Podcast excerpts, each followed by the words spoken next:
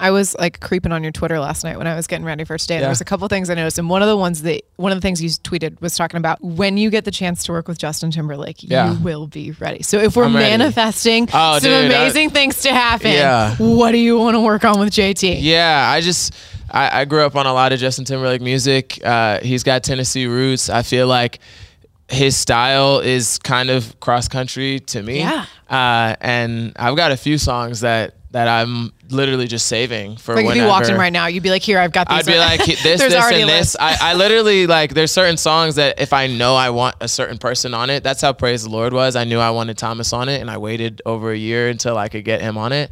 Uh, and I've got a few in the in the chamber for for JT. That's so awesome. I feel like I always hear like random stories about him like being somewhere in and around Nashville. So I feel like Yeah. you just got to maybe start. well, he, he up opened up a spot on on Upper Broadway, twelve thirty. So I'm like, we'll we'll see. Yeah, that's so awesome and so incredible. I'm so excited for all like just the great things that you have coming in to hear the rest of this record that you've been working on. Thank you so much for coming to see us. Thanks for having me.